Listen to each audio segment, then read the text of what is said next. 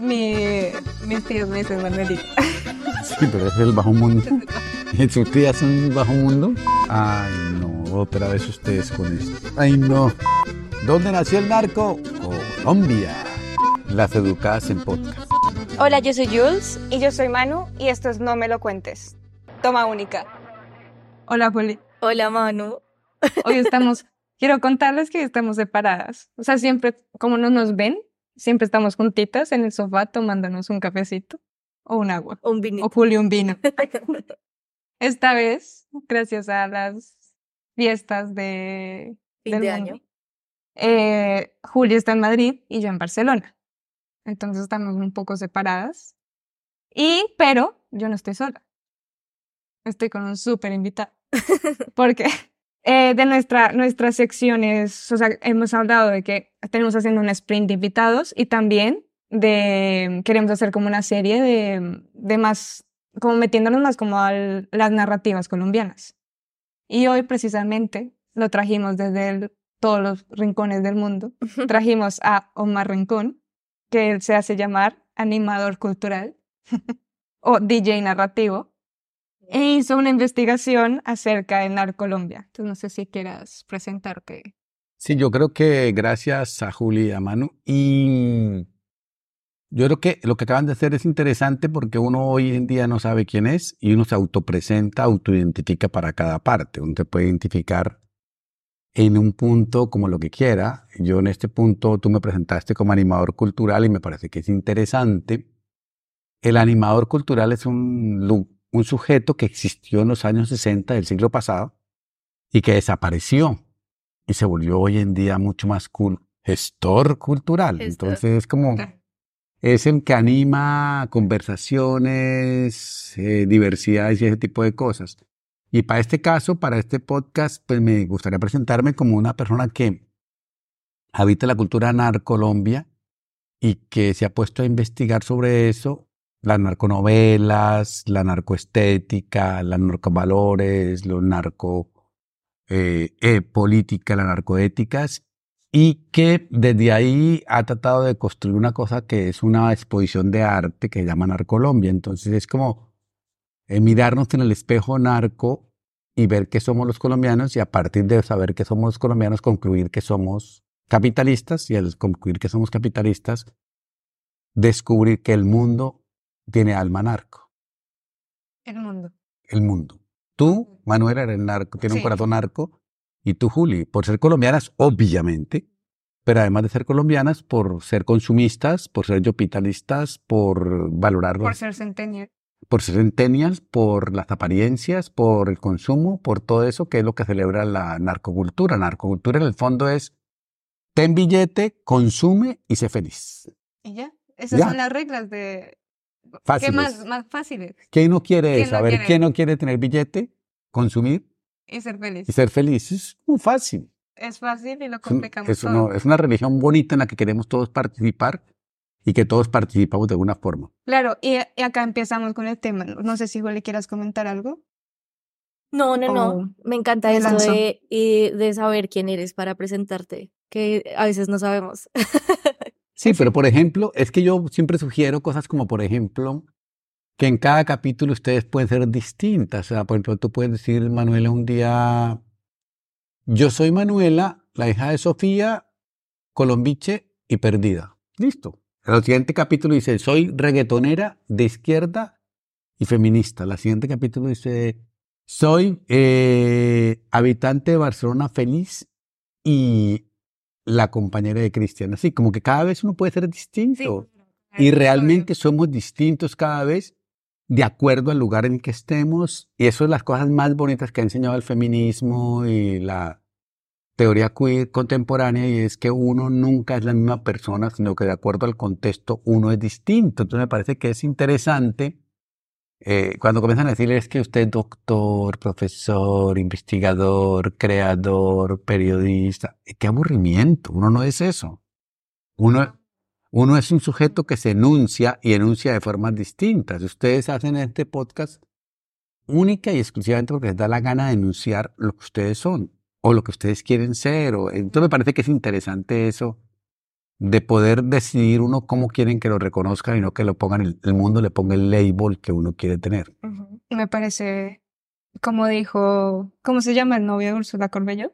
Juli. Eh, ay, no me acuerdo. El chino, algo El así. chino le dicen. Que le dice, no la, no, no la voy a describir porque la limito. Sí, le, eso- le Wow. preguntan como que qué es lo que más le gusta de su pareja. Entonces él le dice que si la describe, la limita. Y todas quedamos Oiga, como, mach- machistas del mundo aprendan, así no tiene que decir uno, ¿no? Entonces uno queda feliz porque no dice nada. Entonces a nosotros Por no- favor, este es nuestro el chin, nuestro nuevo gurú machista del mundo, porque así no se compromete uno con nada. Es, es per- la comodidad perfecta. ¿Y queda? Quedas quedas perfecto, perfecto. casi que parece poético. Una, una, una- un machismo poético. Un machismo poético, escondido por ahí, entre la poesía. Em, bueno, na- entonces como siguiendo como la, el, el discurso de, de, mm, de narrativas colombianas, quisimos hablar obviamente algo que por ser solo colombianas y por ser colombianas tanto en el exterior que uno siempre les empieza a enfadar. A mí me pasa mucho, sí. me pasaba, ¿no? Como que tú decías Colombia y era narcotráfico, narcotráfico, narcotráfico, hasta que claramente escuché a Omar. Bueno, es, ¿eres tú, Omar? X Andrade, que es, artista, no, Antropólogo. y Lucas Ospina, que es Artista. El, el artista.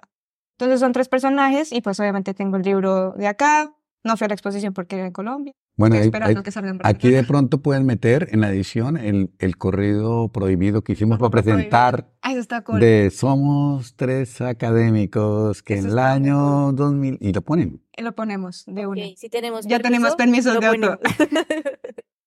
Y entonces, em, también hicimos de o sea, cuando hablamos del tema, o, o Omar expuso el tema, hacer la reflexión de por qué no en vez de ponerte bravo y enfadarte, que cada vez que te comparen con Coca, ¿por qué no pensar en por qué me comparan? Por- o sea, cuál es la narrativa que estamos vendiendo en el exterior y que nos ha ayudado a que nosotros seamos Pablo Escobar y, y pues cocaína. Entonces, no sé cómo lo ves tú, Omar. O sea, no sé, ¿cómo crees que estas narrativas que van, que se exponen a través del mundo, o sea, como por ejemplo Narcos de Netflix, ayudan o no ayudan a eh, tener como este estereotipo? Y, y, y ahí, por ejemplo, me meto la cuchara también como para darle un po- un poco de contexto a Omar, es que lo que nosotras buscamos hacer con el podcast es, claro, tener siempre la base audiovisual de cine y series. Estamos metiendo más cosas de música y libros, pero al final lo que queremos como crear es como una comunidad de mm, oyentes que como que se abran un poco más a mm, muchos tipos de géneros de cine. Entonces creo que mucha gente, hay como, para mí hay dos tipos de grupos en Colombia y es como las personas que no consumen nada de este tipo de contenidos porque están muy estereotipados y estigmatizados y otro grupo muy grande de personas que lo consumen habitualmente pero que no tienen como esa conciencia porque no tienen, claro, pues el, el, el bagaje o simplemente están en el diario vivir y no se sientan como a reflexionar qué es lo que tú estás consumiendo, porque al final, pues no debería haber una reflexión porque es simplemente un consumo, lo que tú decías como súper masivo, pero que nos parece como súper valioso los aportes y Manu me mandó varias cosas que habías hecho y yo leyendo decía como, bueno, claro, es diferente cuando tú consumes un contenido que sabes que tiene realidad y, y bajo esa realidad pues hay estereotipos sí o sí, pero desde una perspectiva un poquito más como mm, no ni siquiera analítica, sino como reflexiva, ¿sabes? Como, vale, ya sé por qué estoy consumiendo esto y un poquito como esa frase súper clichésuda de, pues si conocemos nuestra historia, no creo que la vamos a repetir, estamos condenados a repetirla, pero eh, creo que es una base muy importante como de, de este episodio, pues tener una fuente como tú y, y, y esto, como, como intentar de pronto abrir un poco la mente de las personas y que se, se, se sientan más atraídos por esto y en bajo varias perspectivas, que podría ser esta. Como para mí yo la tomo así. Hoy en el episodio, Juliana, amante del cine y escuchar a personas sabias, eh, eso me identificó y así. Entonces, eh, me gustaría eso, como tener varias bases y, mm, y esto, opiniones que me hagan como abrirme más la mente y aprender más sobre toda esta narcoestética. mm, presente siempre en todo lo que consumimos, básicamente. Que nunca lo había pensado de lo que dijiste ahorita, que no solo Colombia, uno siempre lo piensa como a Colombia, pero pues sí es en el mundo y al final en el mundo somos un producto de muchas cosas. Así estemos separados geográficamente, por decirlo así. Entonces ya quería hacer como esa, Inciso. ese inciso, contexto, slash introducción. Eh, bueno, eh, tú dijiste, Juliana, que si uno no conoce la historia, está condenado a repetirla. Listo. Yo diría que la frase para lo que ustedes quieren hacer, lo que yo quiero hacer es, dime qué consumes y te diré quién eres.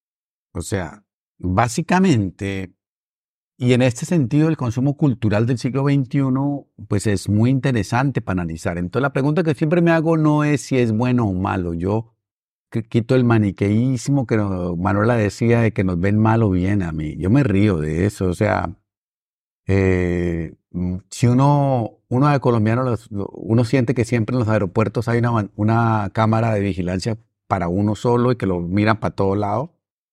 Y, y es terrible porque uno siente eso en toda parte como que lo están mirando, pero, pero uno no puede clasificar una nacionalidad únicamente por una, únicamente una, cosa. Es, alguien contó eh, el chiste, el apunte que me parece interesante. Cuando me preguntan si traje cocaína, digo que no, que se me quedó, que no la traje, que mi mamá si de niña me echaba un polvito blanco ahí, pero que no sé para qué era, que yo por eso tal vez soy hiperactivo, no sé qué. Pero es como si le dijéramos a todos los que creo que Suecia, donde dicen el IKEA, ¿es Suecia o Suiza? Bueno, todos los que son de ese país, decirle, ¿y todos trabajan en IKEA? No, o sea, eh, IKEA es muy importante, pero no todos trabajan en IKEA.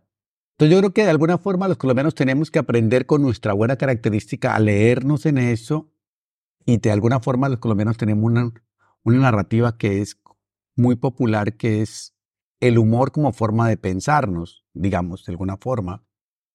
Eh, y lo que ha pasado con la política colombiana y con la gente de bien colombiana es que quieren negar el pasado narco y eso es casi imposible. O sea, ¿dónde nació el narco? Colombia. ¿Dónde nacieron las narconovelas de televisión? Colombia. ¿Dónde se produce la mayor cantidad de cocaína del mundo? Colombia. O sea, no, es como ridículo intentar decir que, el narco no tiene que ver con nosotros. Entonces lo que yo decía con eso es el narco nos habita. ¿Qué hacemos con eso? Entonces en política se quiere negar, entonces ya no somos narcos, somos una república de putas maravillosa. Sí, pero también somos narcos, o sea, somos la mayor diversidad cultural del mundo de sapos, de ranas, de orquídeas, pero también somos narcos, o sea, no, por más que lo insistamos que no es, cuando viajó el Papa a Colombia dijeron, el Papa en la tierra del narco, pues obvio. Entonces, de alguna forma, de- desde ahí es como que lo peor que le pasa a una sociedad es negar lo que es y no estudiarlo, mirarse en ese espejo y ver cómo hacemos para superar ese espejo. Entonces lo que yo digo es que tengo que hacer catarsis sobre eso y eso es lo que yo me, me, me, me, he puesto a hacer. ¿Por qué me he puesto a hacer eso? Por lo que decía Manuela. Porque Colombia dice que ya dejamos el narco, pero es el, producto, el creador del género televisivo narconovelas. Lo creamos nosotros porque es el género exportador de Pablo Escobar, el pop star del mundo, nuestro Che Guevara. Porque es lo que todas las televisiones del mundo quieren contar de Colombia. O sea, nadie va a contar a Colombia. Night, Night Geo me ha entrevistado muchas veces para hablar de narco en Colombia, porque eh, Netflix hizo narcos sobre Colombia para, para hacer su, su historia. O sea, que de alguna forma, pues, nos tocó en destino ser narcos. O sea, no fue como que Manuela y Juliana nos, no decidieron ser colombianas. El destino decidió que fueran colombianas. Si ellos les pidieran escoger, de pronto dirían, no, me ya me gusta ser colombiano, pero podría no escoger uno ser colombiano. Sería buenísimo que uno pudiera al nacer decirle, ¿de dónde quiere ser? Sería buenísimo. No sé, de pronto gente que no, de pronto ya uno lo pensaría, ¿me entienden? Entonces yo me pongo a pensar que es un destino. Entonces lo que me puse a, a mirar es eso. Colombia es una doble moral todo el tiempo, que es, y eso expresa mucho el país real. Una cosa es lo que pensamos y lo que queremos mostrar al mundo y otra es lo que hacemos. Y eso es real en la vida cotidiana y en todo. Es, totalmente una religión católica que nos ha marcado de por vida y que nos, haciendo, nos lleva a ser doble morales. Entonces ahí aparece eso. Y lo segundo que así aparece generalmente en esto es que el narco, de alguna forma, si lo asumimos, si es colombiano, nosotros lo inventamos, lo hicimos, toda la cosa. Pero el narco que celebra, el narco es una revolución, por llamarlo, el otro día me criticaron en una conferencia que dijera revolución, pero es que como una revolución, de lo popular para poder ingresar al poder del capitalismo. Entonces resulta que en Colombia, pues si algún oyente no es colombiano, saben que todo es privado. Entonces educarse es costoso. O sea, el 20% de colombianos llegan a la universidad. Entonces es, es complicadísimo por la vida legal salir adelante. Entonces el narco fue como una manera de brincar capitalistamente y decir yo tengo plata, yo puedo consumir y puedo exhibir mi consumo. O sea, es una forma de entrar al, al, a lo que llamaríamos el poder, que es el capitalismo. Y la tercera cosa es que el capitalismo te vende sin moral, que en eso el capitalismo es genial, es no me importa de dónde venga tu plata, lo que me importa es que consuma y lo exhibas, que tu consumo se exhibe. El que no exhibe, desde una manera del yo, del individualismo profundo, del yopitalismo, que yo llamo yopitalismo, no existe. Entonces la conclusión a la que yo llego es que no es Colombia la que es narco, sino que es el capitalismo el que es narco, porque celebra el consumo, la apariencia y la exhibición. Entonces a partir de eso, Mr. Trump sería un narcopresidente, porque él vive diciendo, yo hice hoteles, yo tengo la marca. Cristiano Ronaldo dice, hijo mío, ¿en qué carro quieres irte hoy? ¿En el Rolls Royce, en el Porsche, en el Ferrari? Eso es narco. Tengo tres yates. Eh, los reggaetoneros dicen, oiga, te le presento mi último yate, mi último... Es, es totalmente narco. Los basquetbolistas, los futbolistas, los exitosos del mundo dicen, no estudiamos. Jeff Bezos dice, me gasto toda la plata que, de explotación de la gente del Amazon para subir al, al, despacho 15 minutos. Eso es narco, ¿ves? Entonces, la conclusión mía es un poco que la reflexión es que el mundo devino narco capitalista y con una conclusión que en el momento no la había hecho, pero que hoy día la hago, que es divina, porque en México, que hemos, hemos hecho, esto es otra historia triste de Colombia, Colombia nunca ha podido ser campeón de nada. Hemos sido las virreinas universales de la belleza. Somos segundones siempre. El segundo himno más lindo del mundo. Todo el, y éramos el, primero narco. El, segundo café, el segundo todo. Nosotros aceptamos la segundía. Eso es una cosa colombiche. O sea, no nos gusta ser primeros, siempre somos segundos. Y el, estando en esa, en esa vaina, ¿qué pasó? Resulta que éramos el rey del narco y ahora es México. Sí. Nos lo quitaron, no somos subcampeones. lo malo.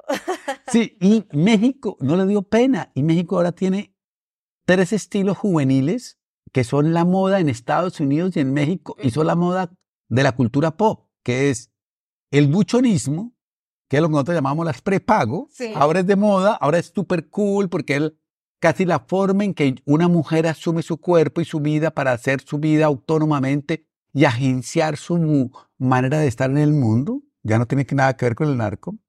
Un nombre bonitísimo que se llama los, los, los alucines, que son chiques de, chiques de clase alta que se toman selfies con pinta narcos frente a productos narcos para aparentar éxito, que ya tienen plata, ser narco como look. Y la última categoría que los bénicos, que es que las buchonas y los alucines posan con armas. Entonces, en México ahora se volvió la tendencia cool que está celebrada en los corridos tumbados. Y los corridos, ahora tumbados. con peso pluma. Sí, corridos tumbados. Y termina siendo eso y entonces uno dice, pucha, y ahora perdimos otra vez. Nosotros teníamos las buchonas desde los del minuto 80, los bélicos los teníamos desde 1900 y teníamos los, los, los, alucines también todo el tiempo en Colombia con todo. Colombia es un país de alucines, de apariencia. Entonces, de alguna forma, es que la reflexión mía es, dejemos la culpa colombiana y asumamos que es capitalismo puro y duro y que tenemos que de alguna forma es reflexionar sobre nuestro yopitalismo que nos habita. Esa es la, así dicho en breve, todo el camino que yo hice para llegar a eso. Y lo mejor del cuento, y con eso termino para dejarlas en paz, de, de, de, de, mi, de mi homilía, es que usted no sabe, a la gente le encanta ese discurso y los pone a reflexionar. Que vengo a Alemania y di una conferencia sobre eso, en una universidad alemana me han invitado a Barcelona, a Madrid, a Nueva York, a Buenos Aires, a hablar de esto porque es súper exótico para el mundo. Es como si no quisiéramos darnos cuenta que mi ley en Argentina es narco. Ya. ¿Sí? ¿Ya? Ya. Ah. Yo, Muchas gracias por no Se acabó. Muchas ha sido una emoción. Los vamos a invitar a un playlist que tenemos para ustedes de narcocorridos. Eh, por favor, escúchelo y no se vuelva narco. Asuma su alma. Asumo, asumo. Mírese en el espejo y nos vemos en la próxima emisión. No, mentira, mentira. Ustedes son los que editan. Eh, y, y bueno, en, en, en cuanto a eso que dices, por ejemplo, todo el tema también del fútbol, que yo siento que el fútbol es como, o sea, eh, específicamente, supongo que en más países también, pero específicamente en Colombia siento que el fútbol es como, aparte de también ser súper capitalista y consumista, siento que tiene como muchos orígenes narcos. Mm, y a la final se ha ido como transformando en esta estética también del típico jugador de fútbol que mm, siempre creció como en un estrato bajo, eh, o sea, esa es como la misma narrativa, ¿no? Como que crecen, alguien los descubre, son muy pocos como los que tienen otro tipo de, de, de origen, y a la final cuando tú ves también como toda la gente que ama el fútbol y toda la hinchada y bueno, todo este tipo de cosas, pues terminas descubriendo como que tenía muchas cosas también narco, no solo como por el consumo, sino también como el, del origen de, de millonarios, eh, no, De el- origen de Nacional, como este tipo de cosas que digo, como que de pronto tampoco somos conscientes, ¿no? Como que también yo siento que uno tiende a hablar solo de narco cuando hablas de droga, pero no de un montón de temas más que también están, bueno, pues per se en, el desarrollo de, de, la, de la cultura audiovisual, del deporte, bueno, de la política, obviamente.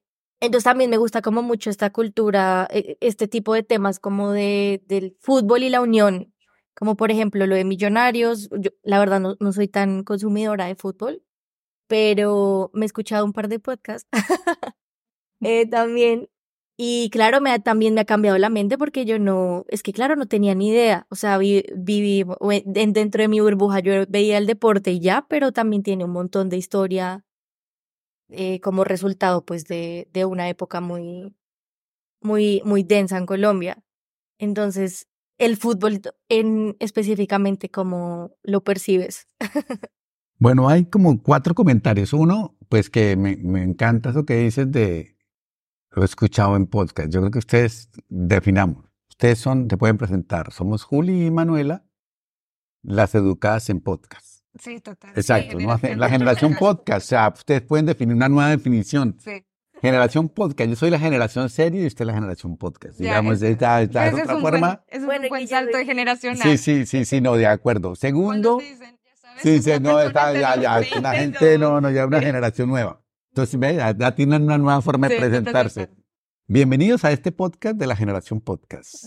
De la Nuestro generación mundo, por TikToks Po- y Y no solamente, ah, la generación TikTok, no, ustedes están igualadas, ustedes son muy viejas para, para TikTok, o sea, ya, ya. No, no, la generación TikTok ya es una- Bueno, eh, volviendo al tema, eh, el segundo punto, dije que iba a hacer cuatro, a mí me gustan las listas. Sí, Entonces, segundo, Segundo. Digo, una cosa que hay que estar clarísimos es que cuando hablamos de drogas, hay una, todo el mundo se ubica en un tema y cuando hablamos del narco en otro. No es lo mismo. A, a nivel mental, piensa tú, drogas, política de drogas, consumo de drogas, eh, problemática de drogas, policía, cárcel, o sea, hay un tema. Pasamos a narco y es culture, serie de televisión, música, videos, fútbol y todo ese tipo de cosas. Entonces hay que comenzar a mirar que lo que yo analizo, yo no estoy diciendo que esté a favor del consumo de drogas ni a favor de los narcos, por favor. Pero la política de drogas gringa es un fracaso, tiene la mayor cantidad de gente presa en Estados Unidos por por vender drogas o consumir drogas ridículamente y el mundo entero está, América Latina está perdiendo un resto de dinero por la lucha contra las drogas y no hay caso. O sea, realmente es terrible que ese punto aparte no quiero hablar. La economía de las drogas. La América Latina vive del narco, de las drogas. O sea, que no. Entonces, no me meto en ese plan que sería otro temazo así alucinante. Uno debería estudiar a los, a los narcos como, o a la gente encargada del negocio criminal de las drogas como los mejores Empresarios. Emprendedores, de negocios orgánicos multisistema. Integración perfecta de América Latina. Fluido de capital. Uso smart de la tecnología. Eh, franquicias por todos. Es una gente maravillosa. Pero bueno, independiente del negocio, que la, la escuela de negocios viene estudiando lo que no hay que estudiar, entonces pasando al otro lado, yo lo que estudio es la cultura. Y en la cultura sí tú dices fútbol. Y tú piensas piensa que ya metes fútbol. Y en fútbol, ¿qué es el fútbol? Es el sueño del pobre para volverse rico y consumir capitalistamente. O sea, o sea es la misma ética del, del narco. O sea, el señor que se volvió sicario, el señor que se vendió raspachín, el señor que sufre mucho, que no, nunca lo logra, ni el sicario, ni el raspachín, ni nada el que vende drogas en Nueva York y el que vende drogas en Barcelona, todos esos quieren subir de clase como el futbolista. Lo que saben hacer es eso. O sea, es técnicamente lo mismo. Entonces el fútbol es una de las expresiones, pero también el reggaetón. O sea, la música. Yo a través de la música puedo llegar a ser millonario, la actuación, todo lo que no hay que estudiar. O sea, todo lo que no hay que estudiar es una forma narco de salir adelante. ¿Ve? El atajo. O sea, si usted, o sea, si usted, influencer, los influencers, es una forma narco de vivir la vida, ¿ves? sí, es una forma rápida, express, de en una generación pasar a eso. Entonces, ese es otro tema que para mirar eso. Y lleva el tres, el cuarto, entonces es lo del fútbol. El fútbol en Colombia tuvo mucho que ver con el narco, el Nacional nunca había ganado hasta que Pablo Escobar lo compró y lo volvió el equipo campeón de la Copa Libertadores. Pero ese mismo equipo fue la base de la selección Colombia que el mejor jugó fútbol en Colombia y que todos amamos la del 90 y 94. La del pibe. no, la de Tino Asprilla, la de Higuita, la de Leonel Álvarez, la de la, generación que le hizo el 5-0 a Argentina, que, es nuestra, que es nuestra gran generación, fue formada por el Nacional de Pablo Escobar. Entonces, lo que celebramos como el fútbol colombiano, el estilo colombiano de jugar es un estilo creado por el narco. No es que estos jugadores no fueran buenos, sino que necesitaban un apoyo económico de alguien para hacer eso. El América tenía la maldición del garabato y nunca ganaba un campeonato hasta que los Rodríguez de le metieron la plata que era el cartel de Cali. Millonarios nunca estaba en la mala hasta que Rodríguez Orejuela, el mexicano, alias el mexicano, le metió plata. Yo soy hincha del Santa Fe, lo peor, porque entonces nosotros tuvimos un, un narco malo, un narco pobre. Nos tocó el peor. Siempre Santa Fe nos toca lo peor. Es una vaina terrible. Arizabaleta. O sea, el problema nuestro fue de, de, tener un mal narco. Bueno, entonces, claro que tuvo que ver eso. Pero te lo, te lo pongo rapidísimo a hoy. Cuando apoyamos el Mundial en Qatar, ¿no estamos siendo narcos? El Mundial en Qatar celebra el maltrato a la mujer, el atentado a los derechos humanos, las malas condiciones laborales, y nadie dice nada en nombre de gol, gol, gol, gol mundial. Cuando el Manchester City es el mejor equipo del mundo, es financiado por árabes que atentan contra derechos humanos y no nos importa. Ah, qué gol, qué maravilla. Se nos olvidan los derechos humanos, no importa absolutamente nada. Florentino Pérez en el Madrid es un tipo constructor corrupto en América Latina y no nos importa absolutamente nada contarle que en Madrid gane. Entonces, el, fútbol no ha sido solamente en eso. Lo narco viene en que hoy celebra la venta de derechos humanos, que Benzema esté, que Cristiano Ronaldo esté en la Liga Árabe vendiendo todo, significa de alguna forma que está lavando activos morales a partir del fútbol, ¿me entiende? Legitimando fortunas a través del fútbol. Eso es el espíritu narco. Lo que quiero que los primeros que lo hicieron fue el narco. Entonces a mí me importa no tanto la relación fútbol eso, sino que me, me importa cómo los valores que atraviesan el fútbol contemporáneo de hoy está atravesado por los mismos valores que el narco tiene. Entonces, no, no diferenciemos. O sea, ah, que Cristiano Ronaldo es un gran, gran deportista. Sí, es un tipo que siendo malo, pero a punta de oficio y de ser influencer se volvió genial. De acuerdo, es un genio, es un trabajante, no hay nada que negarle al tipo. Que la for ¿Cuándo se le cae una idea a Cristiano Ronaldo? Nunca. ¿Qué es lo que exhibe? Su consumo. Para decir que es exitoso. O sea, que eso es narco, es narco, ¿me entiende? Pero en Cristiano Ronaldo está bien y en un ciudadano no está bien. Que lo hizo con sus mecanismos. Ah, porque una cosa es legal y otra no es legal. Mm, yo diría, son los valores que están de fondo. Son la ética que está de fondo lo que a mí me preocupa. No el resto, la estética. ¿Qué es lo que quieren mirar? O sea, las ideas no aparecen, no aparece ninguna profundidad humanística, ningún proyecto de sociedad, no aparece nada absolutamente al respecto de eso. No, le preguntaron, el ejemplo más colombiano es Maluma o, o, J Balvin. A J Balvin le preguntaron cuando las protestas sociales en Colombia qué pensaba, dijo, yo no soy ni derecha ni izquierda, yo soy derecha y puro amor. No jodas, están matando gente y tú vienes de una comuna popular. Y, a Maluma le llega a Qatar y le preguntan derechos humanos. Viene un país de problemas de derechos humanos como Colombia fuertísimo y dice, yo vino fútbol y pari, pari, papi. No jodas, o sea, a ver, un poquitico, o sea, un mucho, e, e, es, un poquitico de conciencia para ese tipo de cosas. Eso mismo le está pasando, por ejemplo, ya a, a, a nuestro héroe J Balvin. J Balvin, que era nuestro genio que defendía a los latinoamericanos, que nunca iba a cantar en inglés y que iba, defendía a los latinoamericanos, ahora está con la, con la, con la Kendall esta, y, y, y, metió con las Kardashian y ah, va a cantar. Bad Bunny. Bad Bunny. ¿Es, yo quién dije? Yo, eh, J Balvin. Ay, no, J Balvin lo odio, pero entonces no. El otro que. El, no, Bad, Bad, no, no, no odio. Bad, Bunny, eh, eh, Bad Bunny me cae bien. Bad Bunny me cae re bien. Me parecía un genio y, y es un poco desafortunado que por la plata haga eso, ¿me entiendes? Total. Sí, porque es desafortunadísimo. No, por eso es que es desafortunado que gente que tiene la, el poder de conciencia ética de un, de un mundo que ha presentado, siendo recapitalista, alguna condición de postura ante el mundo y la niegan totalmente. Entonces, estas cosas son las que, las que dice uno, eso si es capitalista es bien, pero si es narco es mal. Y uno dice, uy. Un narco mexicano nos contó que él en una generación pudo hablar con el alcalde, con los empresarios y con las élites.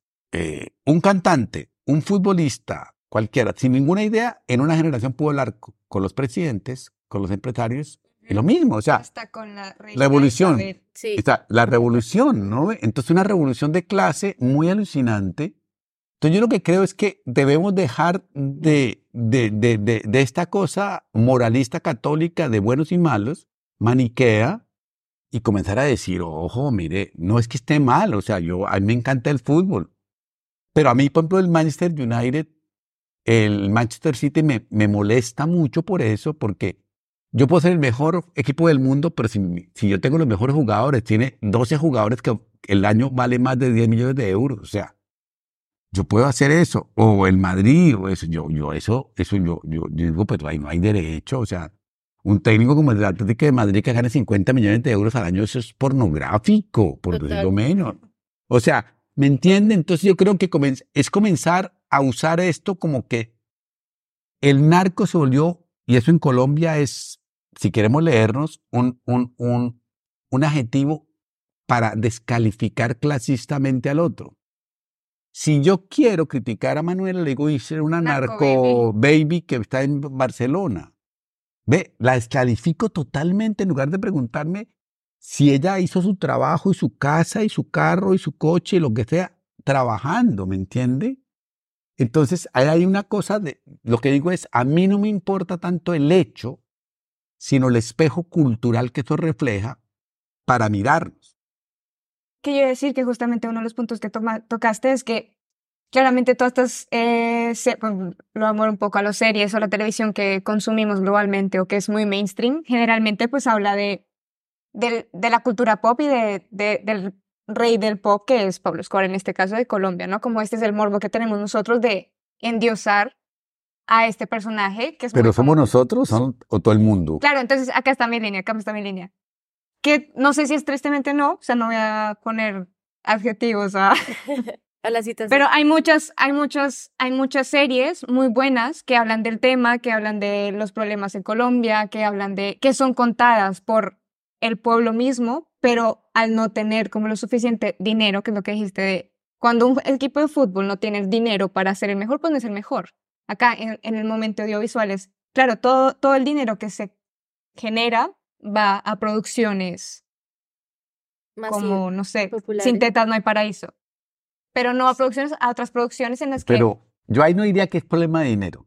Ok. Yo diría que, y, y me devuelvo un poquitico yo me- en el punto, en el 1, 2, 3. Entonces, el punto 1, para, hacer- para responderte directamente, no creo que sea de dinero, es el tipo de relato capitalista cultural contemporáneo que compramos. Si tú sabes, el final de Pablo Escobar es pésimo, lo matan. Ay, pero la paja tan bueno, yo quiero ver eso. Las películas hechas de las víctimas es puro dolor de comienzo a fin. Y saben que al final los van a matar y todos son malos. Ay, no. O sea, hay una construcción narrativa norteamericana que nos vendieron y eso es una cosa que para este podcast les puede servir. Y les voy a hacer una comparación, tres comparaciones. La mejor serie del mundo, ¿cuál es? Según mucha gente, Bad, es la de Bad Bunny. Si me quedo Bad Breaking Bunny es Bad. porque Breaking Bad, pero era por Bad, viste, viste, era por Bad, ya una vaina así, no esta vejez ya es junta. narco serie. Entonces, Sí. Bad Bunny- eh, Bad- Bad- Breaking Bad es una serie que todos los que saben de series dicen que es lo máximo del mundo mundial. Alucinante. ¿Cuál es la historia de, de- de Breaking Bad? Breaking Bad es la historia de un profesor gringo que vota por Trump. O sea, porque es un tipo que es bueno. Es profesor, tiene una esposa, tiene un hijo y tiene doble- un doble trabajo de lavador de carros. Y además le da cáncer. O sea, es- este tipo dice, pues a mí, yo por qué me merezco esta miseria de día, a mí me prometieron el sueño americano y estoy en esta vida tan asquerosa. Ay, pues yo qué sé hacer químico si me dedico a delinquir y matar a todo el mundo y, y ya, soy narco. Y les parece a todo el mundo genial, espectacular, maravillosa, celebrando una Narco. sociedad que mata. Sí. Y, en cambio, la segunda, Narcos, es la versión Miami y externa Colombia sobre qué es el narco en Colombia. Entonces arranca diciendo, Colombia era una democracia fallida. Fuimos desde la DEA a salvarla. Ya. Y entonces es lo primero que dicen y el segundo, y la- a los dos minutos dicen, estamos pasando por encima de la Amazonía. Ya se perdieron, papis. O sea, para llegar a Bogotá de Miami no hay que pasar No por la Amazonía. Y tercero, a los 10 minutos ya Pablo Escobar es un signo sexual. Yo digo, pero ¿y este man nunca nos han dicho que el tipo compraba hasta Virginia Vallejo y reinas, pero no que fuera un gran polvo? Y ahí, ves, el man Exacto. cogía 10 modelos y ya. ¿Esto qué le pasó? Y a los 20 minutos se infiltran al cartel de, de Medellín. Ay, sí, un gringo que no sabe hablar español infiltró el cartel de Medellín en Claro. 10 minutos. ¿Te lo creemos? Sí, no, no, no.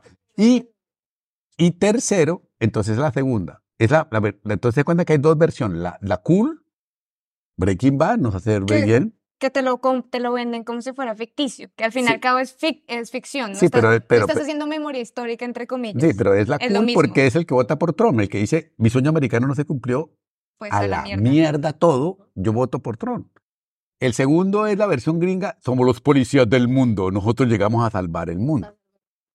Y la tercera, la colombiana, Escobar, el patrón del mal. Entonces es como unos colombianos muy preocupados deciden de pronto hacer una serie sobre Pablo Escobar para educar a la generación de Manuelas y Julianas para que se enteren de lo malo que era Pablo Escobar. Pero lo hacen mal, Sí. porque lo que construyen es un ídolo. Y entonces, empatizando la- con el- el claro, personaje. Claro, porque narrativamente está mal hecha. El actor actúa a un Pablo Escobar amoroso, uno lo quiere querer darle beso a Pablo Escobar. Y la- el libreto, los primeros 25 capítulos, pues está el pequeñito Pablo Escobar de niño, de jóvenes, de joven delincuente, de grande. Y cuando llega grande, ya uno lo quiere. Y ahí aparecen los malos, Galán, Cano. No, el libretico está mal hecho, papi. Sí. Si no, yo, yo arrancaría mostrando de chiquitico a Galán, a Cano y a todos para hacer un, un paralelo. Entonces se cuenta que hay tres relatos mediáticos y los tres tienen como héroe al narco. Total. Sí. Los tres héroes. Después, ahí es donde quiero decir para la reflexión de que, que dijeron ustedes que quieren verse en las series. Hay, es una cosa que yo hago, la narrativa gringa, y esto es una cosa interesante de mirar, la narrativa gringa consiste básicamente, todas las películas gringas, de cuenta que si, si uno fuera por la serie, si fuéramos con esto, uno diría, oiga, los gringos están enfermos, se matan todo el tiempo. Todo gringo es o un criminal en potencia o un policía investigador en potencia. No sé cómo hacen, pero Ya, todos, Todos. todos. Sí. O sea, cualquier serie, Juliana, la niña estudiante colombiana acá, decidió un día salir a matar a todo el mundo. Y dice, pero ¿cómo? Juliana, la niña de eso le mataron al novio y al otro salió investigador y descubrió una red criminal alucinante de cuatro Sí. eh, temporadas. Sí, y entonces los gringos normalmente saben narrar en dos cosas, violencia y sexo. Entonces es 15 minutos de bala, pa, pa, pa, pa, 10 minutos de sexo. Sexo, sexo, sexo. Después, bala. Y es lo que hacen todo el tiempo. Los colombiches latinos narramos distinto. Nosotros ni la violencia nos importa, ni el sexo nos importa, nos importa contarlo. Entonces Pablo Escobar llega y dice, oíme, Manuela me faltó ni un". Siguiente escena, noticiero de televisión. Manuela fue asesinada por el narco Pablo Escobar. Y después sigue la novela y le cuentan y después la siguiente es, oiga, don Pablo, ¿por qué lo hizo? No, pero hizo que me faltó un", reflexionan sobre el hecho. De pronto puede ser dos opciones, que en Colombia y en América Latina no tenemos sexo ni violencia, sino que nos gusta contar de eso. No es que violentos. Para matarse necesita un minuto, pero hablamos de violencia todo el día, hablamos. Y de sexo, pues que hablamos todo el día de sexo, pero tenemos sexo, no sé, creo que el promedio dice una vez por semana. Entonces, Y que creo que de, al- usan mucho el de alguna forma de somos más orales. No somos más orales, por un lado. Por un lado somos oralidad pura, por eso contamos lo que pasa. Entonces alguien decía, es por pobres, porque no sabemos hacer una balacera. Puede ser. Es que por moralistas, porque no sabemos tener sexo en público. De acuerdo, puede ser. Pero es por eso que esa es una diferencia que se aplica a toda la narrativa latina frente a la narrativa gringa. Siempre. Y la segunda que tú acabas de mencionar es que la narrativa latina, la única forma de na- narrarse los pobres, de lo popular, es a través del humor. Entonces nosotros hablamos de la tragedia riéndonos, mientras que la narrativa gringa y la narrativa europea, sobre todo la gringa, es una narrativa que ya no tiene que ver con la comedia, sino con la tragedia que es el mundo contemporáneo. Pero la tragedia contemporánea de Estados Unidos es los individuos. O sea, Walter White de Breaking Bad es un tipo desaforado del sistema, pero el sistema no tiene la culpa, el capitalismo es perfecto. Exacto.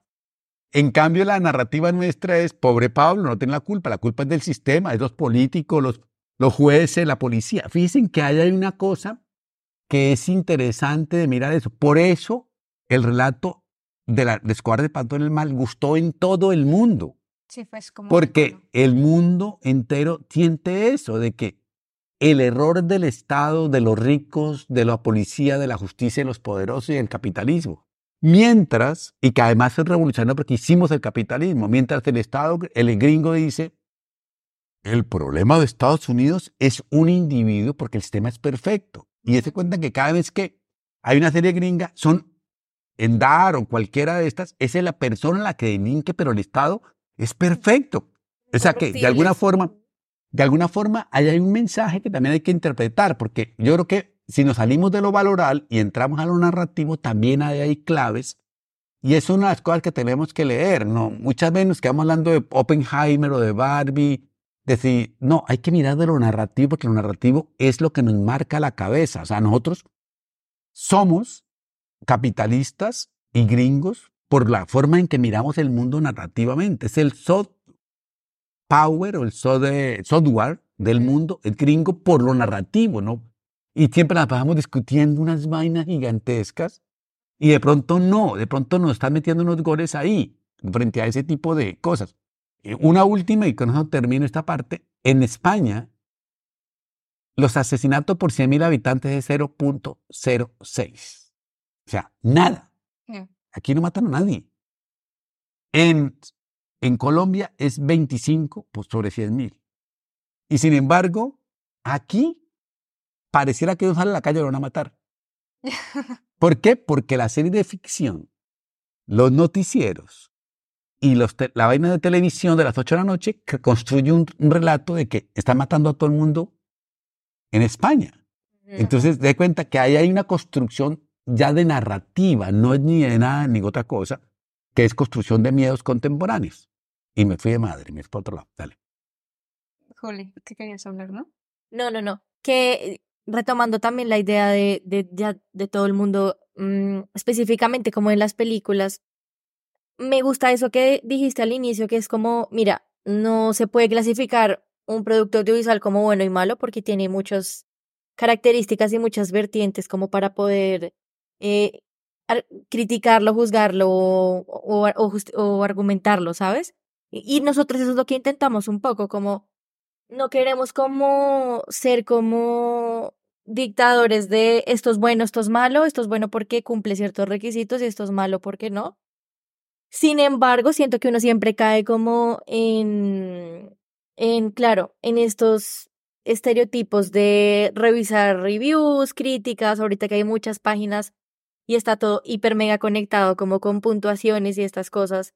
Yo siento que a veces uno sí, no más por el hecho de de, de, de la temática que va a tratar una película o una serie, como que tú ya tienes como un primer filtro eh, ahí guardado. Luego miras una review o lo que sea y ya luego decides como no, si es de habla hispana debe ser malo. O sea, yo antes era así en ese plan, yo como, mm, de pronto no me gusta.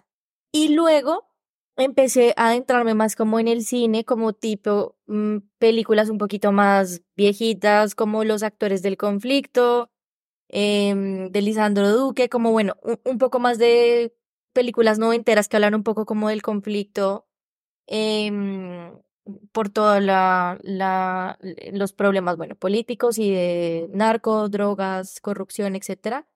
Y ahorita yo siento que estoy como en ese limbo, no sé si le pasa a Manu y a, y a, y a más de nuestra generación, que como veo desde otra perspectiva este tipo de contenidos, pues a mí ya no me raya tanto ver sin tetas no hay paraíso, por ejemplo. Lo mm, máximo. Exacto, exacto. Entonces creo que es algo generacional, es algo también pues por el entorno, porque estamos expuestos también a muchas, eh, a, mucha crítica de muchas personas y pues al final los medios nos van diciendo como qué opinar y qué, qué opinión masificar. Em, pero creo que también eso es como estar en esos dos extremos de no, es malo porque es narco, no, es malo porque toca este tema y yo ya no me siento identificada. Y ahora siento que me siento más identificada con esas cosas y ya no me parece como estos tipos adjetivos que tú nombrabas, que se nombran mucho. Uno era como, es que es una palabra también muy densa, que es como muy guiso. Es la narco Barbie, pues entonces es muy guisa, yo no quiero ver nada de esto. Y ahorita que veo también el cine desde otra perspectiva, pues también me he encontrado con muchas producciones que me parecen que, que están bastante bien pero que no sé por qué no terminan de conectar con el público. Quizás también es por, por este tema que tú hablas de, de, de mirar las narrativas y de mirar cómo consume al final el mundo y cómo empatiza con ciertas historias. Pero mm, me gustaría que esto ¿qué me está pasando a mí de, ver sin tetas no hay paraíso desde esta perspectiva? Pues le pasará a todos. ¿Qué es lo que tú decías, Manu, al comienzo de me molesta un poco que cuando estoy conociendo gente me digan, ay, Colombia, cocaína. Entonces, uno cómo puede, a través de una buena recomendación cinematográfica o de serie, como romper eso, romper esa barrera de, pues sí, producimos mm, y ya está, conozcan más de la historia porque al final todos somos narcos. y estamos como Es por eso este podcast, sí, exacto. Entonces, eh, sí, estoy como en esa dualidad y estaría chévere como... No, total, o sea, por eso decía como al principio que, que está con el invitado de hoy, más porque, claro, o sea, ya lo he escuchado hablar varias veces sobre eso. eh, y es porque te, te, hace pensar acerca de por qué, por qué lo odias tanto, ¿sabes? O sea, por qué lo rechazas tanto y por qué rechazas tanto este tipo de, contenido y por qué no, más bien empiezas a a decirle por qué. O sea, por qué funciona, por qué, por qué estamos contando estas historias, por qué Colombia está contando estas historias que ni siquiera son otros países del mundo. Colombia también está contando estas historias, Colombia también está exportando esta, esta narrativa, entonces, al fin y al cabo, hace parte de ti y hace parte como de este, de este pensamiento y de poder eh, hacer una crítica, una introspección a, a, las cosas. Y por eso ya no, por eso es dudo a veces de, de algunas series o no, ¿sabes? Entonces como súper interesante poder ver series que antes, cuando eras pequeña, te decían una porquería, no la veas porque no lo veas, pero ahora lo estás viendo y dices, bueno, o sea, al fin y al cabo es una realidad de nosotros. Y si existen, o sea, Pablo Escobar existió, eh, las chicas de Sintetas no hay paraíso existen, es una realidad que no nos podemos enseguecer de eso. Oh. Bueno, eh, cuatro comentarios. Uno, checklist. Eh, el, lo de moralismo, estoy de acuerdo contigo, es la cosa más difícil de salir. O sea, bueno y malo. Todo el tiempo estamos siendo moralistas. Imaginen la imagen católica que tenemos en la puta cabeza. Es que no hay forma, todo es bueno y malo. Parecemos curas y monjas por el mundo. En serio. Entonces yo creo que esa es la primera regla de oro para, de consejos que yo daría. Quítense el moralismo. La segunda, cuando ya tú analizas eso, piensa en que hoy en día abunda mucho esa cultura del hate o el tirar hate. Y mi pregunta frente a esa cultura del tirar hate es, dime qué odias y te diré quién eres. Porque lo que odias es lo que te define. Dime o sea, qué presumes y te diré de qué careces también. Por eso, sí, pero eso, pero, pero en este caso es, si yo comienzo a criticar resto a los homosexuales porque en el fondo soy un gay escondido. Si yo comienzo a tirarle hate a Francia Márquez de racismo como hace en Colombia es porque soy una racista de mierda. O sea, no, ya no hay más explicación, punto, punto.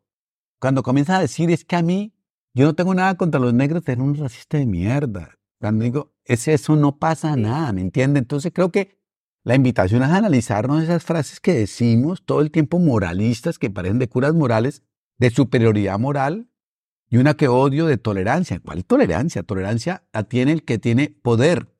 Yo tolero a los negros, yo tolero a las mujeres, yo tolero a los... ¿Quién tiene? ¿Quién te decía tolerar? O sea, es de, respeto por el otro que hay que conversar. Entonces, la primera es de eso de que moralismo, go out. O sea, es toca todo el tiempo. La segunda con narcotetas, narco, eh, sin no hay paraíso. Yo creo que no nos dimos cuenta de lo revolucionaria que era esta obra. O sea, fue revolucionaria el año 2006 y expuso la ética plena. Yo acabo de venir de tomarme un, un, un vermouth con, una colombiana que hace tetas y culos en, en, en, en, Barcelona y me dice la cultura de tetas de aquí está bollante en los catalanes. Y yo, no puede ser, si son señores grises y señoras grises. No, todos. Y en los gays y en todo. Entonces yo, esto. O sea, era una ética que decía todo, eso es narco, ¿sí? Es todo por lucir bien por la apariencia. Otra vez estábamos en un mundo narco. Y todo el mundo lo disfraza de eh, por mi autoestima. Está bien, es que no está mal. Si a ti te hace sentir bien quitarte las tetas o ponértelas, está todo bien. Yo de dónde aquí vengo a decirle que su cuerpo es mi deseo, no. Y si te hace sentir mejor autoestima, hazlo. Pero eso has visto en Colombia como narco y ahora has visto como cool. ¿Ves? Esas cosas son las que terminan por hacer. Tercero, tú decías que el, problema de conectar con el público. Yo creo que conectar con el público tiene que ver con dos cosas. La mayoría, yo no ya no leo críticas de cine, ni críticas de series, ni nada. Yo las veo y después, si acaso voy, las leo. ¿Por qué las críticas nunca reflexionan sobre el acto narrativo, sino sobre el acto moral? Entonces dicen, Oppenheimer. Y entonces dicen a uno, nos refleja esa historia del capitalismo donde Estados Unidos decide al mundo y demuestra que el imperialismo cultural existe. Y yo, ay, no me En lugar de decir, oh, si tú eres feminista, no vea Oppenheimer porque las mujeres son una porquería, las maltratan, son una cosa. Yo digo, pero de verdad, la película, siempre nos hablan de la temática. Y a mí eso me aburre. Ese es uno de los temas, pero final. A mí, dígame, a mí Oppenheimer me aburre porque los diálogos son reaburridos. O sea, los diálogos son todos informativos, parece un noticiero de televisión. Cada cual va diciendo, me aburre por eso. Eh, me aburre el papel de las mujeres porque son monigote, pero era normal que en esa época las mujeres fueran un monigote. O sea, no está mal. Tercero, eh, eh, a nivel de arte, me parece aburridísima, obvia, me parece la película que he visto 80 mil veces, no me aporta absolutamente nada. En música, me aburre, me dan ganas de dormir. O sea, ¿me entiende? O sea, como que uno analiza la actuación, el libreto, el arte, la estética, el tono, la seducción, y uno dice, oiga, qué chévere. Entonces yo, por ejemplo, les quiero recomendar una serie, entonces digo, en Asesinato en el Fin del Mundo, y no te voy a decir, habla sobre la problemática de la inteligencia artificial y cómo la inteligencia artificial nos habita y nos pregunta quién somos los seres humanos y si al final los seres humanos seremos servibles o inservibles. Eso me aburre. Hablar de eso me aburre. Yo eso no quiero hablar. Porque eso es lo que piensas tú. En cambio, digo, es una historia interesante. Los personajes son cada uno súper definido y uno comienza como a enamorarse de cada uno. Eh, el arte es maravilloso porque es en el fin del mundo, realmente donde todo está congelado y, y uno qué hace en medio de, todo congelado y todo nieve. Tercero, la temática habla sobre el sueño de los tecnológicos de esconderse en un búnker en el fin del mundo para que el fin del mundo no los alcance.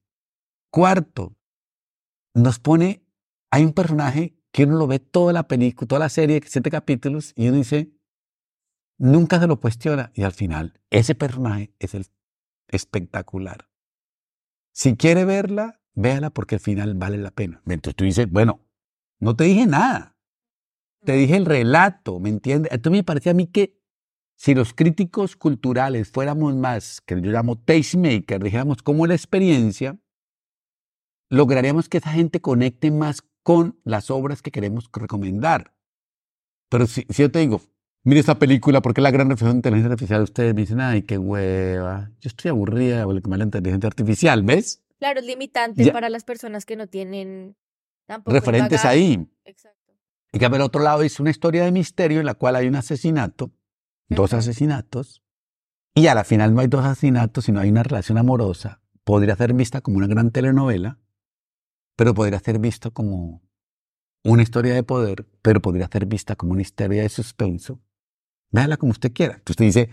Ya, me, interesa. Sí, entonces digo, eso me puede interesar, ¿me entiendes? Entonces a mí me parece que la forma de conectar con el público de la mayoría de películas colombianas, siendo bellísimas o no bellísimas, es que tiene un problema de narrativa de conexión. Por eso el paseo gana.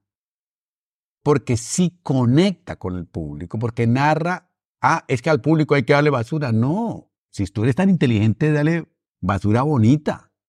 O sea, o sea, tampoco se trata eh, de, de, darle basura. O sea, si el paseo te parece, pero uno va a ver el paseo y generar lo que Manuela dijo. El último punto que quería decirle, que se me ha olvidado que lo voy a anotar, el cuarto. El placer audiovisual está investigado, tiene que ver con dos cosas o con tres. La estética y la repetición. Uno va a ver lo mismo para gozar un saber conocido. O sea, si ustedes van a una fiesta y le ponen una canción que a ustedes les guste, qué culona de la bichota o la de Shakira, ustedes la cantan, se desaforado y la cantan. Nadie les dice, uy, tan estúpidas cantando la misma canción otra vez. ¿No? Si le ponen el último éxito de York o Buyor, y uno no lo conoce, uno como que no lo goza. Está buena la canción, pero uno como que se queda escuchándola, ¿ve?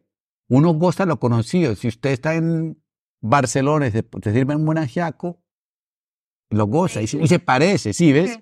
La estética de la repetición. Eso es la producción audiovisual contemporánea. Hay que gozarla ahí. Segundo, la, la estética, la, la lógica de la identificación o el reconocimiento. Si yo no me identifico en eso, yo como...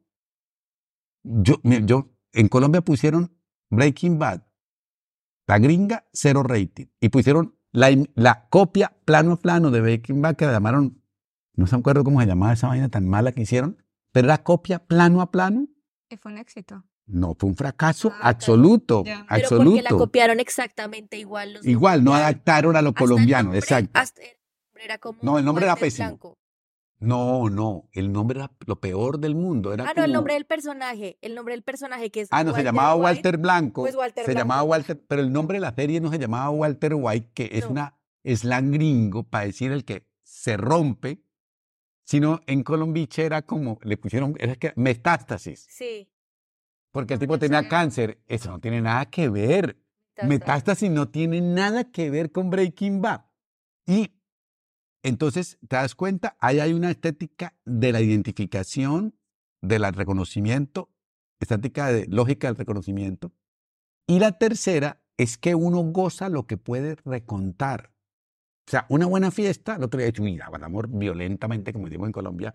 Y es que imagínate que se emborrachó el Josefino y cuando bailamos todos fuego de bomba estéreo fue una maravilla. Uno cuenta, recuenta. Cuando uno ve una buena serie y la puede recontar, uno recuenta, pero no recuenta la serie, sino recuenta lo que uno se metió dentro de la serie y dice, uy, claro, es que esta cosa estuvo buenísima porque cuando uno se pone triste y comienza a recontar su identidad en el relato. Y eso es lo que, lo que funciona.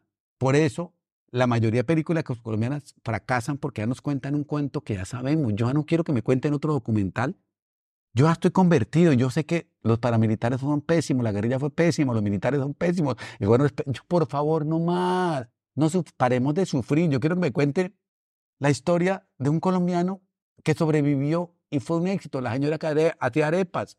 Eso me parece genial, o sea, una persona que es una héroe de la violencia colombiana porque sobrevivió. No, eso no me lo cuenta. Si tú no sufriste, casi que la pregunta es, Manuela, ¿Te mataron a alguien en tu familia? No. Ah, entonces tú no me sirves. Sigue el próximo. No joda. Ah, o sea, tenemos que contar otra cosa. ¿Y cuál crees ahora? Ah, no, dale. no, que. Cinco. Que, claro, que para terminar, porque ya vamos como. No sé cuánto. Eh, Después se editan, ¿no? Sí.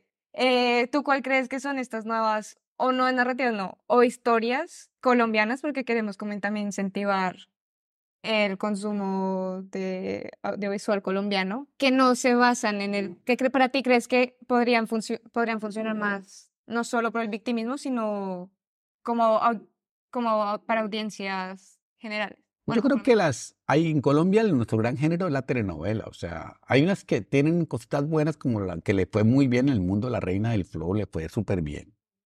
A mí me molesta que siendo una buena historia la tengan que meter con el narco. ¿Ves? Como era una buena historia porque hablaba como del reggaetón y eso, y tienen que meterle narco, ¿ves? Sí.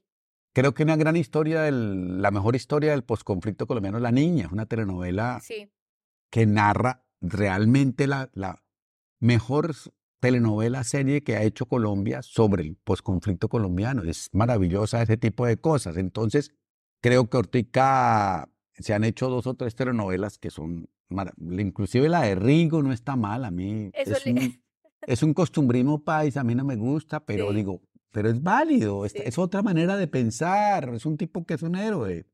Está también una, la de, la de Ana, la que hizo Paola Turbay, que Ana de Nadie, que me parece que es una historia remake de otra, pero que son historias colombianas que, que ponen el asunto en otra parte, ¿me entiendes? Si hay una cantidad de eso.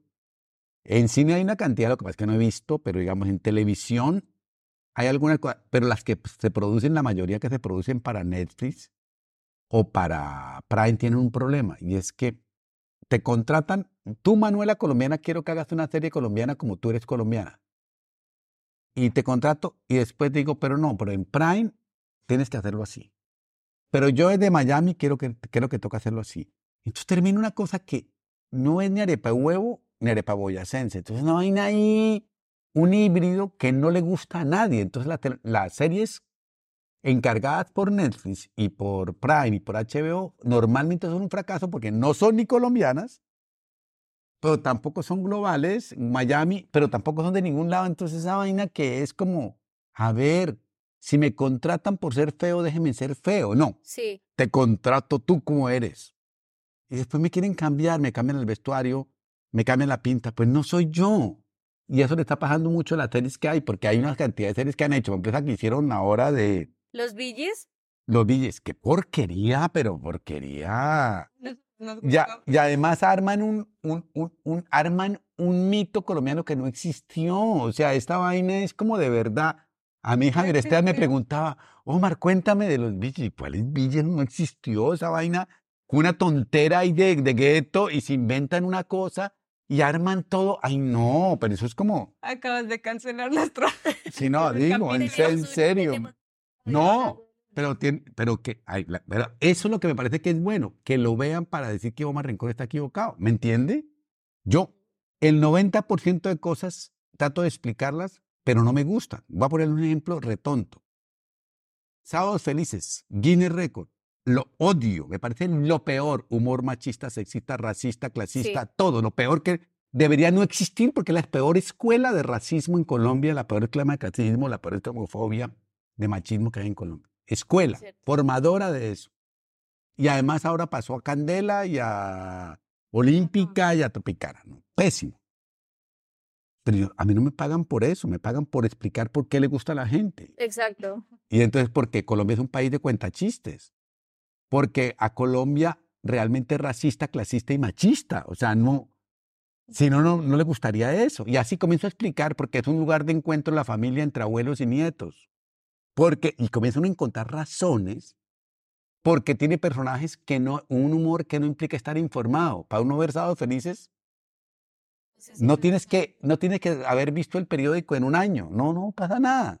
Es un humor de puro escatológico. Entonces, de alguna forma, un- yo lo que tengo que hacer es explicar, y no es que me guste, o porque explico que tenemos a otro Guinness Record que es el Minuto de Dios en un país que la Constitución dice que no somos católicos, sino se respetan todas las religiones. ¿Cómo es que tenemos el Minuto de Dios a 60 años? No joda. Sí, sí, sí. El programa más aburrido del mundo, en el mejor horario del mundo. O sea, esa vaina es ridículo. O sea, ¿me entiende?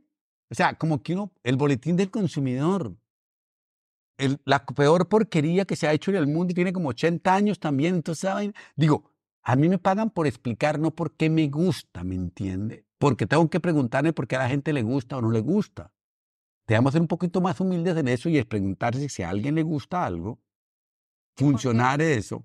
Y claro, hay, hay un tema con Prime y con Netflix y con HBO que nunca dan los datos. Entonces Netflix dice, fue un éxito. A ver, ¿Dónde? ¿dónde? Claro, según ¿Con qué datos? Según, pero ¿cuál es la estadística? Preséntemela. Sí, sí, sí. O sea, dígame, Televisión Española a las 5 y la sexta tienen que presentar Antena 3 un rating que sale claramente malo o bien hecho estadísticamente. Nos dicen, sabemos quién ganó en la noche de Navidad, pero Netflix nos dice, somos éxito. un éxito. ¿Cuál éxito? Narco fue un fracaso monumental. Y siguen insistiendo que es un éxito. Entonces, muéstrame los números. Ah, ¿por qué no muestra los números? Porque es una plataforma mundial que no acepta regulaciones locales y no compite en mismas condiciones y Netflix es la mejor campaña del mundo siempre de mercadeo que existe. O sea, mu- mucho lo mejor de Netflix son las campañas de mercadeo. O sea, las vende como si fuera lo máximo. Sí. Nos la pone en todas las calles del mundo y triunfamos para eso. Entonces, claro, ya me metí otro cuento, pero bien. Ya hablamos de las tres, cuatro cosas que tenía apuntadas. Pero ahí están las recomendadas igual. Pues recomendé mal porque no, no recomendé mucho realmente, pero bueno, pues Y digamos, bueno, alguna película que tú digas como mm, podría mm, prestarse para... ¿a usted no les pasa que uno se acuerda de las últimas y no acuerda de lo otro, entonces uno se siente como mal? Sí. Esta semana te va a mandar Manuela, si quieres lo lees No, lo después. anotamos. Yo te mando la lista que puse de series para ver y los podcasts para oír. Perfecto. Te mando esas dos cosas, si acaso lo dice, pero él escribió esto en el tiempo, que no son las mejores, sino que es lo que ni siquiera yo las he visto todas, sino que le pregunté a amigues y me recomendaron. Entonces está, como, está bueno. Y es Sí, como cosas sí. distintas algunas de ese tipo de cosas. Y de películas, al año pasado, a ver qué vi, bueno, es que me llega a la cabeza así de pronto, fulminantemente, chin.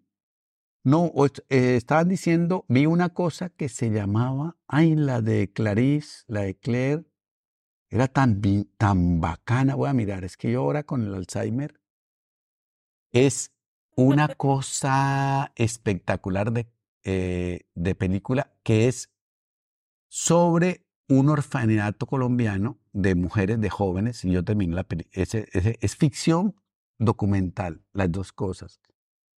Y, y la película es tan, tan bonita, tan espectacular que salió odiando los hombres, salió odiando Colombia, salió odiando todo, y salí casi llorando y entendiendo que la música es la que te salva.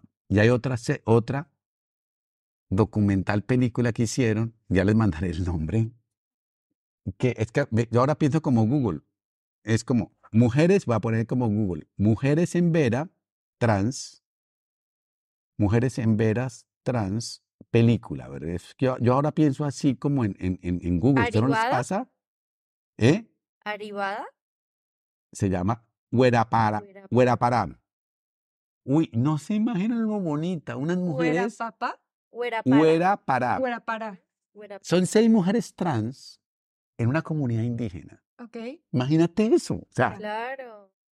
cultiva la tierra y, no sé, una- un proyecto la recupera y ellas se vuelven diseñadoras de modas de eso y van hasta Londres y presentan su colección, triunfan y vuelven a la tierra a cultivar la tierra. Divino. O sea, Me encanta. Sí. o sea, como que no le, no, no, esa, esa, por ejemplo, yo la vi y me encantó, me pareció tan bonita, tanto que escribí algo, escribí tan una columna porque me pareció que era tan impresionantemente bella que dije yo, pues esta vaina vale la pena reseñarla, ¿ve? Porque sale. Y además, imagínate lo que es, eso por ejemplo me parece lindo. Son unas heroínas, una gente que hace eso, me parece que es, eh, que es, que, es una, una, unas heroínas, ¿no? Entonces, eh, eso, como que lo que me acordé así como por encimita. A ver si sale alguna.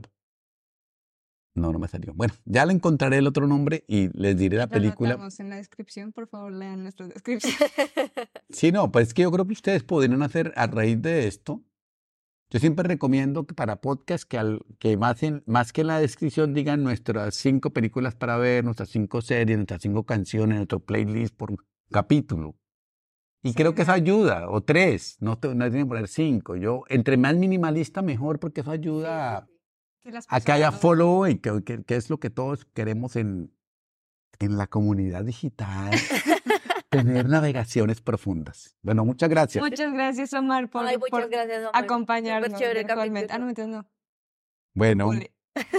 listo. Aprendimos un montón. Sí, Me No sé. sentí- muchísimo. Y obviamente vamos a poner pues un montón también de mm, eh, links que nos parecen súper importantes que se lean. Manu me los compartió también de Omar y me parecieron súper cool, específicamente. Vean, vean narcolombia.club. Sí, la Está súper cool. Y, y nada, muchas gracias. Es que la, la pregunta de las películas siempre la tenemos que hacer porque Que no, no. es recomendable. No, y yo, yo soy el, el, el- me gusta, a mí todo el mundo me pregunta que recomiende y lo por el cuento es que yo, verdad, últimamente hice lo que hago ahí con ustedes de mirar rápidamente en, en, en, En Google. en eso a ver qué sale y, y, y esto y qué funciona para, para, para eso. sí. Entonces, bueno, es eso. Bueno, pues nada.